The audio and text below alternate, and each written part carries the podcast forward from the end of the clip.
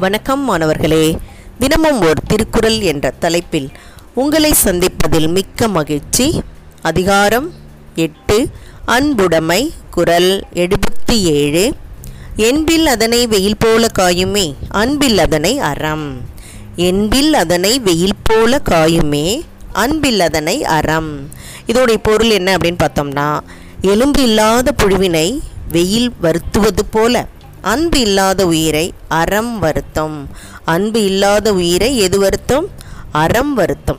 என்பு அப்படின்னு சொல்லும்போது எலும்பு என்ற பொருளை தான் குறிக்குது. எலும்பு இல்லாத உயிர்கள். எலும்பு இல்லாத உயிர்கள்னால் எதெல்லாம்? புழு பூச்சி இதை தான் நம்ம என்ன சொல்கிறோம் எலும்பு இல்லாத உயிர்கள்னு சொல்கிறோம் இந்த புழு பூச்சிலாம் பூமிக்கடையில் அந்த குளிர்ச்சியாக அந்த ஈரப்பதத்தில் பாதுகாப்பாக இருக்கும். அது வெயிலில் வந்துருச்சுன்னா இந்த வெயிலானது சுட்டெரித்து அதை அழித்து விடும் இல்லையா?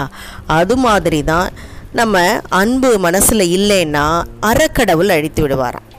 நமக்கெல்லாம் அந்த உடம்புக்கு எலும்பு இருக்குது முதுகெலும்புன்னு சொல்கிறோமா இல்லையா? அந்த முதுகெலும்பு நம்மளை நேராக நிமிர்ந்து நிற்கிறதுக்கும் நமக்கு ஒரு வடிவத்தையும் தாங்கி நிற்கிறது. பாதுகாப்பாக எல்லா உறுப்புகளுக்கும் அது பாதுகாப்பாகவும் இருக்குது அதனால் நம்மெல்லாம் வந்து எலும்போடு கூடிய மனிதர்கள்.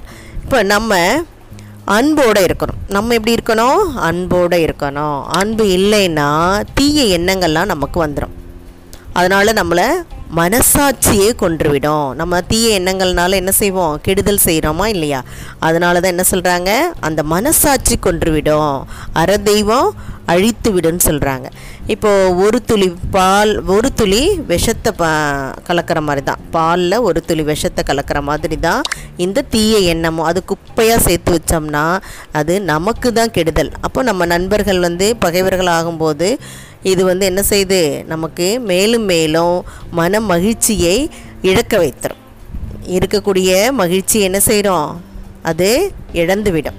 அதனால தான் நம்ம அன்பு செலுத்தணும். யாருக்கும் நம்ம தீமை செய்யக்கூடாது. மனசு ஃபுல்லாக என்ன செய்யக்கூடாது? ஸோ குப்பையை சேர்த்து வைக்கக்கூடாது அப்படின்னு சொல்கிறாங்க நம்ம அதெல்லாம் கடந்து போயிடணும். அதனால் என்ன செய்யலாமா?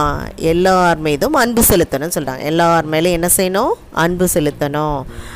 அப்படின்றத தான் இந்த குரல் நமக்கு சொல்லுது. சரியா மாணவர்களே? இதை படித்து பயன்பெற வேண்டும் என்று கூறி உங்களிடமிருந்து விடைபெறுகின்றேன். இதை வழங்கியவர்கள் ஐடிடி திருப்பத்தூர் மற்றும் இரா வனிதா தமிழாசிரியை காரைக்குடி. நன்றி நன்றி மாணவர்களே நன்றி.